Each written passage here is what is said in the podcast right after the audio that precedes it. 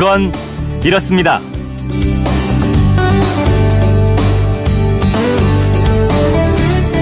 안녕하십니까. 오승훈입니다.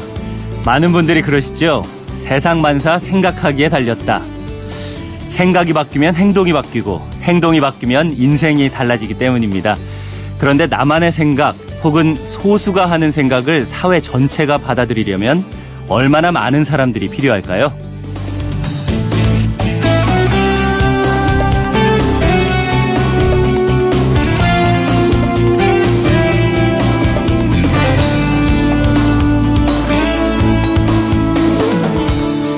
소수의 생각을 사회 전체가 받아들이려면 얼마나 많은 사람들이 필요할까? 그건 이렇습니다. 세계적인 과학 잡지 사이언스에 얼마 전 실린 내용인데요. 미국 펜실베니아대 연구팀이 한 조에 20명씩 모두 10개 조를 만들어서 실험을 했습니다. 각 조에 어떤 규범을 정해준 다음에 그 규범에 반대하는 소수의 반대자들로 하여금 전체가 그 규범을 따르지 않도록 설득하는 역할을 맡긴 겁니다. 그랬더니 반대자가 전체 조원의 25%가 안 될 때는 이 시도가 실패했고요. 반면에 소수 의견자가 25%가 넘었을 때에는 그룹 전체가 매우 빠르게 변하면서 새로운 규범을 받아들이더라는 겁니다. 어떤 일이 서서히 진행되다가 한순간에 터지는 걸 tipping point라고 하는데요. 내 생각을 전체가 따르도록 하는 일종의 tipping point를 만들려면 최소한 25%의 세력을 내 편으로 만들어야 한다. 이런 결론입니다. 요즘 우리 사회를 보면 자신의 주장을 너무 과격한 방법으로 드러내서 오히려 역효과를 내는 경우도 적지 않은데요.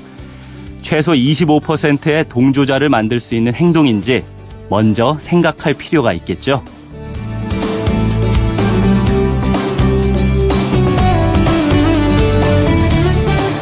7월 23일 월요일 그건 이렇습니다. 오승훈입니다. 절기상으로 오늘이 큰 더위라는 뜻의 대서입니다. 너무 더워서 염소뿔도 녹는다 이런 속담까지 있는 절기인데요. 오늘 하루도 무더위와 싸워야 하니까 가볍게 노래로 시작하겠습니다. 룰라의 쓰리포 듣고 오시죠. 여기 숨쉬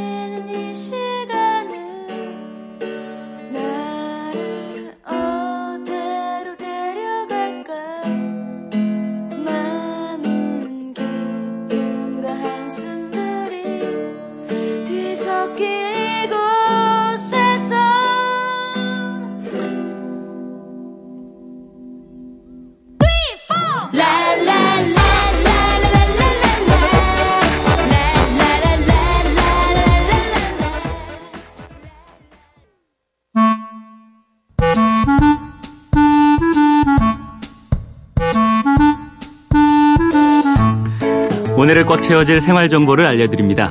오늘을 채우는 여자, 오늘은 곽지연 리포터를 대신해서 배아량 리포터 나오셨습니다. 안녕하세요. 네, 안녕하세요. 네, 오늘을 꽉 채워줄 생활 정보는 뭔가요? 네, 찜통 더위에는 밖에 잠깐만 나가도 온몸이 끈적끈적 달라붙잖아요. 네. 이럴 때 불쾌지수라는 말 들어보셨죠? 네. 요즘 특히나 더워서 뉴스에서도 하루에 한 번 이상은 꼭 나오곤 하는데요.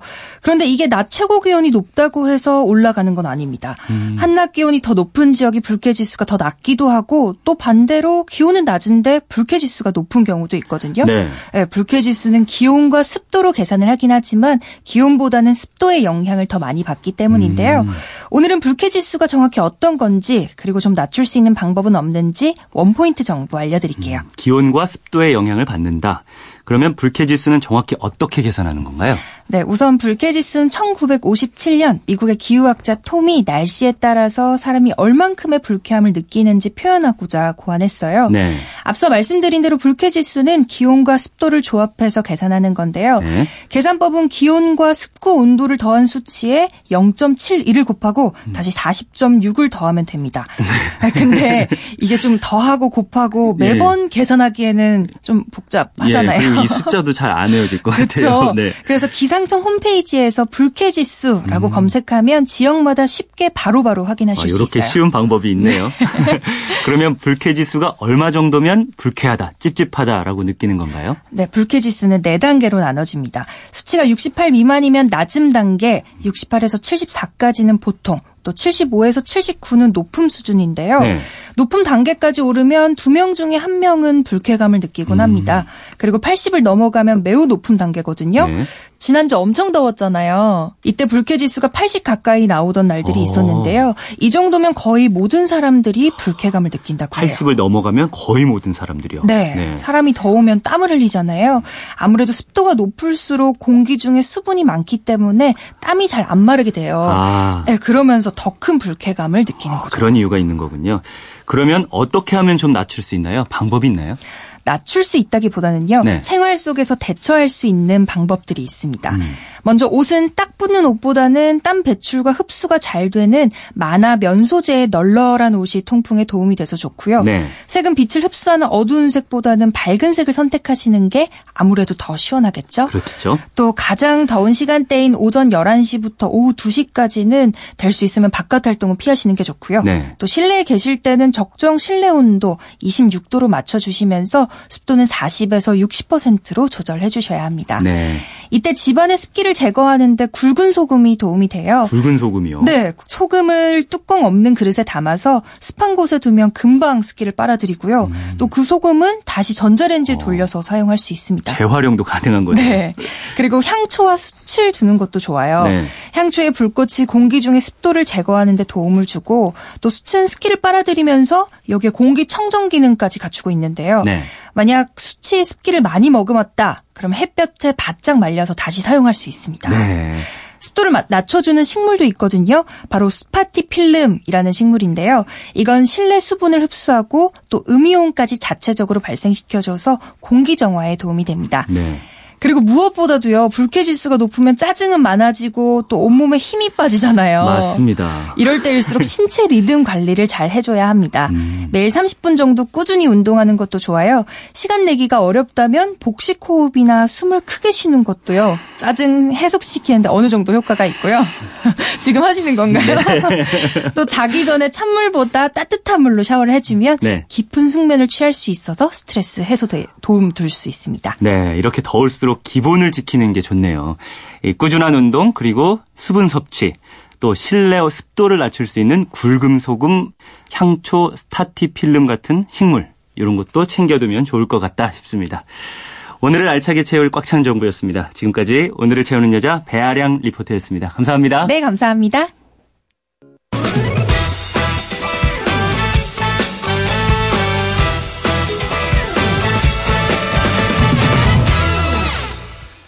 대하소설 토지를 쓴 고 박경리 선생 아시죠? 생전에 가장 아끼던 세 가지가 있었는데요. 첫째가 국어사전이고요. 둘째는 고향인 통영에서 가져온 목가구인 소목장. 마지막 세 번째가 재봉틀이었습니다. 내가 재봉틀로 삭바느질을 하는 한이 있어도 문학에는 타협이 없다. 선생은 이런 각오로 토지를 완성할 수 있었다고 합니다. 박경리 선생 말고도 어려운 형편에서 자수성가한 사람들 뒤에는 밤낮으로 재봉틀을 돌리던 어머니나 누이들이 있었죠. 지금도 더위와 싸워가며 온종일 미싱을 돌리는 분들도 많이 계신데요. 달력을 보니까 오늘 7월 23일이 재봉틀을 획기적인 제품으로 만든 발명가이자 사업가 아이작 싱어가 사망한 날입니다. 싱어 재봉틀. 지금은 회사가 사라졌지만 지난 150년 동안 세계를 주름잡았는데요. 재봉틀은 우리 곁에서 사라지고 있지만 한 방의 대박을 바라지 않고 한 땀 한 땀 박아가는 재봉틀의 가치는 계속 지켜가야 하지 않을까. 문득 그런 생각이 들었습니다. 잠시 후 궁금증이 지식이 되는 아하에서는 어린이날을 만든 소파 방정환 선생에 대한 궁금증을 풀어드리겠고요. 생태학자인 최재천 교수를 연결해서 시원하게 푸른 바다의 돌고래도 만나보겠습니다. 그건 이렇습니다. 오승훈입니다. 저는 잠시 후에 돌아오겠습니다.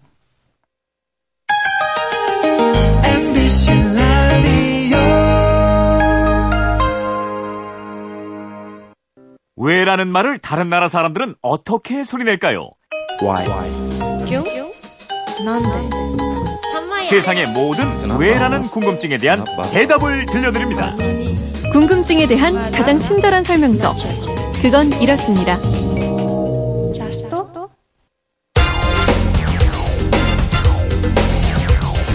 궁금증이 지식이 되는 아하.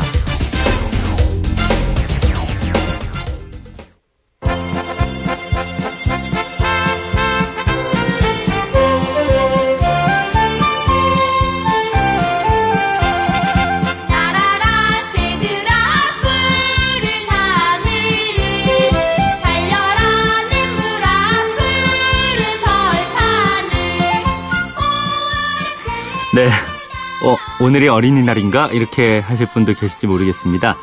휴대폰 뒷번호 2559 쓰시는 청취자분께서 이런 궁금증 보내주셨어요. 어린이날 하면 제일 먼저 떠오르는 분이 소파 방정환 선생인데요. 소파 선생이 왜 어린이 권익 신장에 앞장서게 됐나요? 저는 이게 궁금합니다. 아, 그러게요. 저도 궁금합니다. 세상 어떤 궁금증이든 해결해드리는 궁금증이 지식이 되는 아하. 오늘은 2559님 궁금증 풀어드리겠습니다. MBC 이여은 아나운서 나와 있습니다. 안녕하세요. 오늘은 어린이날 우리들 세상. 안녕하세요. 늘 어린이처럼 깨끗하고 밝은 마음으로 살고 싶은 이영은입니다. 갑자기 노래를 하셨어요. 네. 이 소파 선생님이 하늘에서 보시면서 좋아하실 것 같습니다. 아, 네. 그러셨으면 좋겠습니다. 어, 오늘이 마침 소파 방정환 선생의 기일 돌아가신 날입니다. 1931년 7월 23일 돌아가셨는데요. 선생님 묘비에 이렇게 적혀 있습니다. 동심 여선, 아이 마음은 신선과 같다 이런 뜻인데요. 네. 어린이를 사랑하고 아끼는 마음이 고스란히 담겨 있죠. 어, 근데 이 소파 선생이 돌아가셨을 때 연세가 얼마이셨는지 혹시 아시나요? 돌아가셨을 때 연세요? 어, 저 어렸을 때 이 아저씨 사진은 본 적이 있는 것 같아서 근데 몇 살에 돌아가셨는지 생각해 본 적은 없는 것 같아요. 음, 아마 거의 모든 분들이 그러시지 않을까 싶은데요. 네. 선생은 1899년에 서울에서 태어나셨고요. 1931년 어린이를 두고 가니 잘 부탁하오라는 유언을 친구들에게 남기면서 운명하셨습니다. 향년 33세였습니다. 아, 33살이요? 왜 그렇게 근데 일찍 요절하셨습니까? 어, 저도 조사하다가 깜짝 놀랐는데요. 당신 몸은 생각하지 않고 오로지 어린이를 위해 일을 워낙 많이 하시다 보니 건강을 해친 것 같습니다. 네, 1931년에 33이면은 뭐 어린이 관련 활동 이런 거 무척 일찍 시작하신 거네요. 네, 그렇습니다. 선생은 7살 때 학교에 갔다가 교장 선생님의 눈에 띄어서 그날로 머리를 박박 깎고 전교생 중에서 가장 어린 나이로 서대문 근처 보성 소학교 입학해서 배움을 시작했고요. 네. 10살 때 어린이 토론 모임인 소년 입지회를 조직해서 회장으로 활동했습니다. 아, 10살 때 그럼 이미 그런 큰 꿈을 꾸기 시작한 거예요? 네, 그러다가 15살 때 인쇄공장에 다니던 부친의 뜻에 따라서 설린 상업학교에 입학합니다. 합니다. 집에서는 은행에 취직해서 집안 살림을 일으키기를 바랐거든요. 하지만 선생은 학교 공부에는 뜻이 없었고요. 독서와 글쓰기에 주력하면서 청춘이라는 잡지에 투구를 하기 시작했습니다. 네, 청춘이라면 유명한 잡지 아닌가요? 이게 고등학교 국어 시간에 배운 듯한 이름이거든요. 네, 맞습니다. 6단 최남선 선생이 펴낸 잡지였습니다. 선생은 이후 아버지를 따라 천도교에 입교를 해서 천도교 일을 하게 됩니다. 그러다가 17살 때 천도교 교주인 손병희의 셋째 딸과 결혼을 했고요. 보성 전문 학교에 입학해서 공부를 하면서 틈틈이 소설과 시를 쓰면서 문학의 세계에 빠져들었는데요. 네. 2년 후 1919년에 3일 만세 운동에 참여하게 됩니다. 그리고 집에서 몰래 조선 독립 신문을 만들었다는 이유로 일본 경찰에 잡혀가게 됩니다. 음, 그런 일을 겪으셨군요. 근데 이때까지만 해도 어린이랑 관련된 일은 별로 없었네요. 네, 그렇습니다. 그렇게 3.1 운동이 탄압당하는 현실을 겪으면서 일본을 이기려면 장차 우리나라를 이끌게 될 아이들을 잘 길러야 한다. 아이들만이 우리의 희망이다. 이런 깨달음을 얻게 됐고요. 네. 천도교에서 선생과 뜻을 같이 하는 사람들과 10년 뒤에 조선을 생각하면서 어린이들을 길러야 한다면서 사람들을 설득하기 시작했습니다. 음, 그러니까 3.1 운동이 어린이한테 관심을 갖고 또 운동을 하게 된 직접적인 계기가 된 거네요. 네. 네, 그리고 선생 생각에 어린이를 위한 운동이니까 일본도 트집을 잡지 못할 거다 이렇게 판단을 했고요. 네. 어린이들을 위한 운동을 열심히 하다 보면 분명히 독립할 날이 오겠다는 믿음을 가졌던 겁니다. 음, 그래서 어린이라는 말과 어린이날 이 날을 만든 건가요? 네, 그렇습니다. 선생은 어린이 운동을 하면서 어린이를 위한 동화와 동시를 많이 집필했고요. 어린이만을 위한 잡지 창간도 서두르게 됩니다. 음, 그 당시가 그러면 1920년대예요? 네, 지금처럼 어린이들이 많지 않던 시절 이고 더군다나 어린이 전용 잡지를 누가 사겠느냐면서 주위에서 다들 만류를 했습니다. 하지만 선생은 잡지 창간 계획을 밀고 나갔고요. 음. 외부 필자들한테 받을 원고가 부족하니까 여러 사람이 원고를 쓴 것처럼 보이게 하려고 목성, 북극성, 잔물, 허삼봉, 길동무, 깔깔박사, 잠수부, 은파리, 금파리 이런 필명으로 원고를 썼다고 합니다. 음. 선생의 호인 소파, 작은 물결이라는 이름으로도 역시 기고를 했고요. 어, 그럼 선생이 뭐 이름은 바꿔가면서 거의 혼자 만드다시피 하신 것 같은데 그렇게 해서 그럼 어린이 잡지가 나왔습니까? 나왔습니다. 음. 1923년 3월 20일 어린이를 위한 잡지 어린이가 나왔는데요. 네. 이 어린이 잡지를 읽으면서 아동문학 작가의 길에 들어선 사람도 많았어요. 잘 아시는 윤석중, 이원수 같은 분들이 잡지 독자란에 글을 보내면서 작가가 된 분들입니다. 음. 혹시 오승은 아나운서 고향의 봄이라는 노래 아시죠? 네, 알죠. 저도 노래 나의 살던 고향은 요거잖아요. 네, 맞습니다. 남북 동포들이 만나면 함께 부르는 이 노래를 만든 분이 이원초 선생인데요. 네. 이분은 잡지 어린이를 통해 만난 어느 소녀와 펜팔 친구, 굴동무가 되었고요. 훗날 결혼도 하게 됩니다. 이 소녀가 누구냐면요. 네. 오빠 생각이라는 노래. 뜸뿍 뜸뿍 뜸뿍새 이렇게 시작되는 이 노래 가사를 어린이 잡지에 보낸 최순애 선생입니다. 네. 이 두 분이 그러면 어린이 잡지를 통해서 인연을 맺었다 이런 것 같은데 재미난 사연인 것 같아요. 네, 잡지 어린이는 이런 역할도 했고요. 잡지를 첫 발행하고 두 달 후인 5월 1일에는 방정환 선생이 이끄는 색동회가 어린이날을 선포합니다. 장차 우리나라의 주인이 될 어린이들에게 꿈과 희망을 심어주기 위해 만든 기념일이었는데요. 네. 당시 어린이날의 구호가 이겁니다. 어린이를 존중해 주십시오. 어린이에게 존댓말을 사용해 주십시오. 네. 이렇게 어린이를 사랑하는 마음이 또 세상에서 가장 크셨던 분인 것 같아요. 근데 어린이를 위해서 애쓰시다가 33세 나이에 운명을 달리하셨군요. 2559 쓰시는 청취자분 덕분에 저도 소파 방정환에 대해서 자세히 알게 됐습니다. 2559님께는 선물 보내드리겠고요. 이영은 아나운서 이분처럼 궁금할 때 어떻게 하면 되는지 알려주시죠. 그건 이렇습니다. 인터넷 게시판이나 MBC 미니 아니면 휴대폰 문자 샵 8001번으로 보내주시면 됩니다. 문자 보내실 때는 미니는 공짜지만 휴대폰은 짧은 건 50원, 긴 건 100원의 이용료가 있습니다. 네. 지금까지 궁금증이 지식이 되는 아하 이영은 아나운서였습니다. 내일 또 뵙겠습니다. 감사합니다.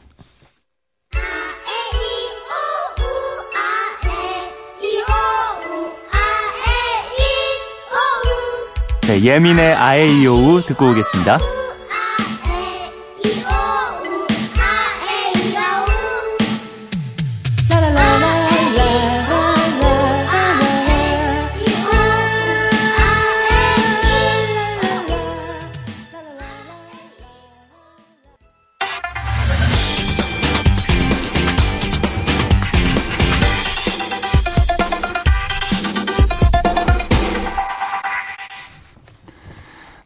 혹시 돌고래 제돌이 기억하십니까?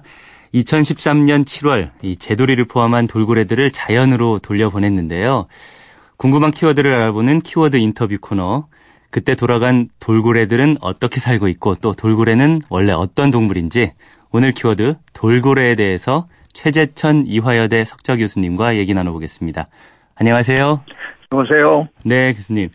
그 네. 2013년에 처음으로 포획된 돌고래 이걸 야생으로 돌려보냈고 그 이후로도 몇 마리가 네. 더 방사된 걸로 알고 있습니다. 예, 예. 예, 총 몇 마리가 방사됐고 또 그때 자연으로 돌아간 돌고래들은 다 잘 지내고 있는지 궁금합니다. 네. 그 제돌이가 포획될 때 네 마리가 또 같이 포획이 됐었거든요. 네. 그래서 그 다섯 마리를 전부 내보냈고요. 그러는 이제 와중에 대중의 생각들이 이제 많이 바뀌어가지고 네. 시설에 있는 다른 돌고래도 내보냈으면 좋겠다 해서 굉장히 오랫동안 서울대공원에 있던 어한 20년, 30년 넘어 있던 돌고래 두 마리를 마저 내보냈는데요. 네. 처음에 나간 그 제가 관여해서 내보낸 다섯 마리는 지금 아주 건강하게 잘 살고 있습니다. 네. 마지막으로 내보낸 두 마리는 지금 저희가 어디가 있는지 찾지를 못하고 있어요. 아, 그렇습니까? 네. 음. 그러면 방사된 돌고래 말씀하신 그 다섯 마리들은 잘 지내고 있다고 하신 이 네. 돌고래들은 지금 다 제주 앞바다로 나간 걸로 저는 알고 있는데요. 예, 예. 네. 그렇죠. 이게 원래 제주 앞바다에 돌고래가 많이 삽니까? 네. 상당히 오랫동안 거기서 늘상 살아온 돌고래가 100마리가 넘습니다. 아, 네. 어, 지금 그 다섯 마리가 나가서 합류하고 또 저희 프로젝트가 굉장히 성공했던 하나의 잣대는 나간 아이들 중에 암컷 두 마리, 춘삼이와 삼팔이라는 이름의 암컷 두 마리가 새끼를 낳아서 기르고 있는 것까지 저희가 확인을 했거든요. 아, 예, 새끼까지. 네, 내셔널 지오그래픽에서 뭐 그 세계 최초로 확인된 거다 하고 대서특필해 줄 정도로 음. 그 정말 잘 살고 있어요. 지금은 한 120마리 정도가 돼 있는데 네. 굉장히 신기한 게 다른 나라에서 이 돌고래를 야생으로 돌려보내면 그 돌고래들이 대개 저 중바다로 나가서 찾기가 어려워요. 어디로 갔는지, 뭐, 잘 살고 있는지, 물론 추적 장치 하지만, 네. 그 배터리가 기껏해야 1년을 못 버티거든요. 아.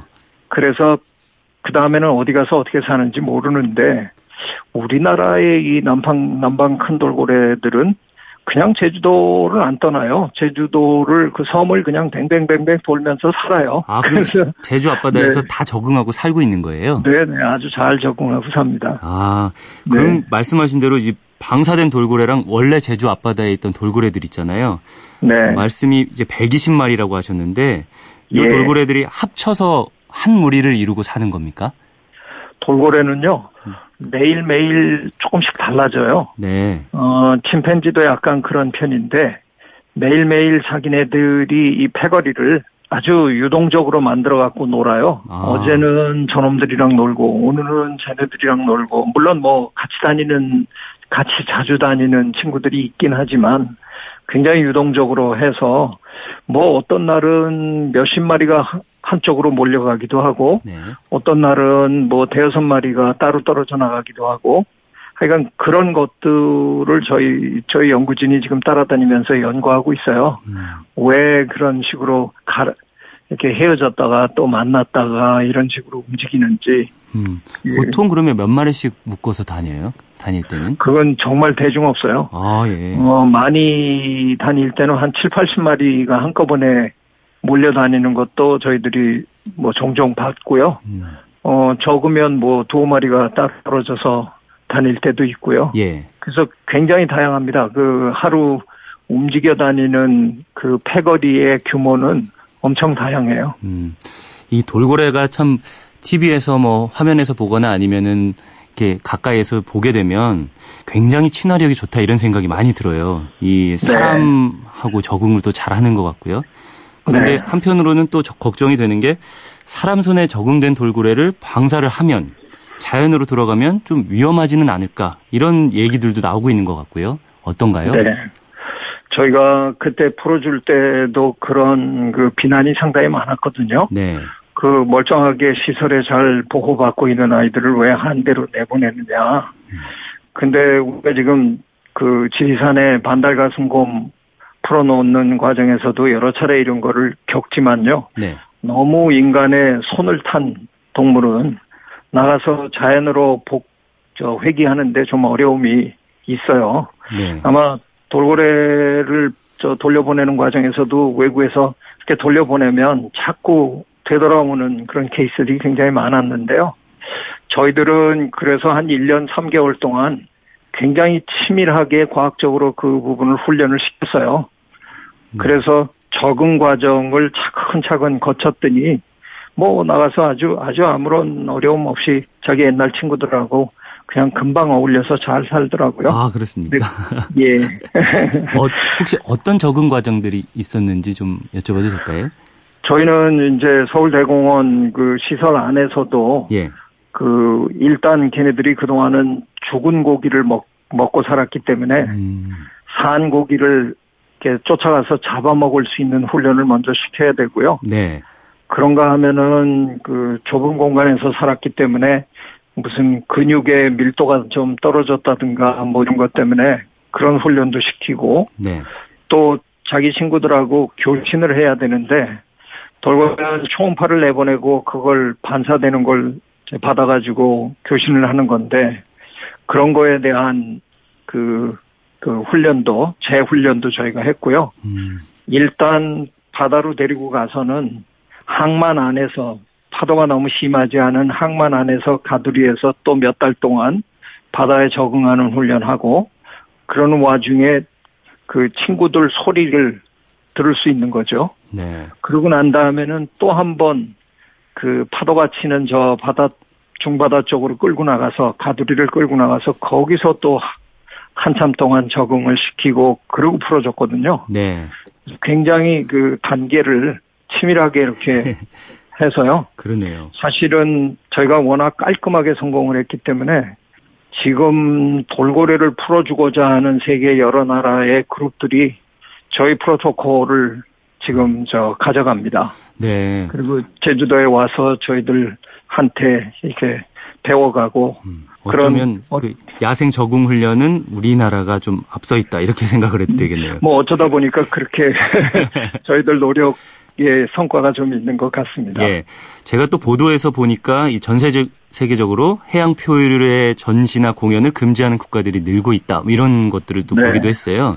네. 여기에 해당하는 해양 포유류라는 게 어떤 동물들이죠? 그게 뭐 나라마다 너무 다 다르기 때문에요. 네. 딱 어떤 동물이라고 찍어 얘기하기는 좀 뭐한데요. 일단 고래류는 뭐 가장 저 그 리스트에 제일 위에 있는 거고요. 고래류요. 네. 네. 그리고 우리가 흔히 바다소 혹은 해우라고 부르는 음. 매너티 또는 듀공 뭐 이런 동물들을 약간 그 하마처럼 생긴 작은 네. 하마처럼 생긴 그 수영하고 다니는 그런 동물. 네, 본 적이 있는 또는 네네 그리고 물개류. 네. 그리고 굉장히 먼 여행을 해야 되는 큰 거북 같은 거 이런 것들을 작은 공간에 그 가둔다는 거는 있을 수 없는 일이에요. 네. 거기다가 이제 저희들은 최근에 이제 이런 것들을 일일이 모든 동물의 하나하나 다 그 기준을 세우기가 그렇게 쉽지 않으니까 네. 이제는 인지과학 연구가 많이 진행이 됐기 때문에 어느 정도는 그 동물의 인지 능력에 따라서 저희가 판단을 좀 해도 되지 않을까. 음.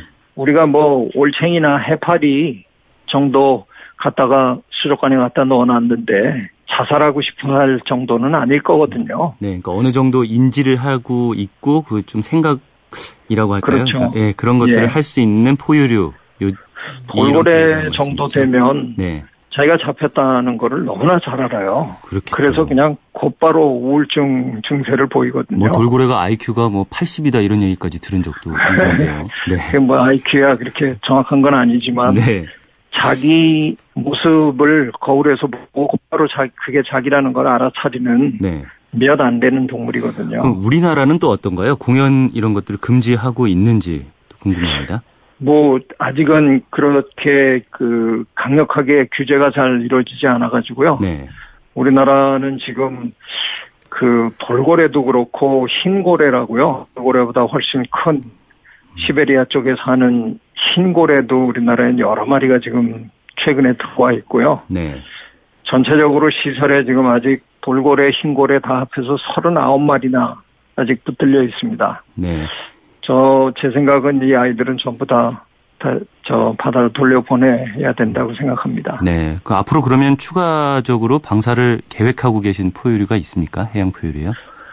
뭐 특별히 저희가 뭐 계획한다고 해서 할 수 있는 뭐 상황은 아니라서요. 네. 저희는 이제 계속 캠페인을 하고 있고요. 만약에 그 그런 기회가 닿으면 저희는 뭐 이미 노하우가 있으니까 네.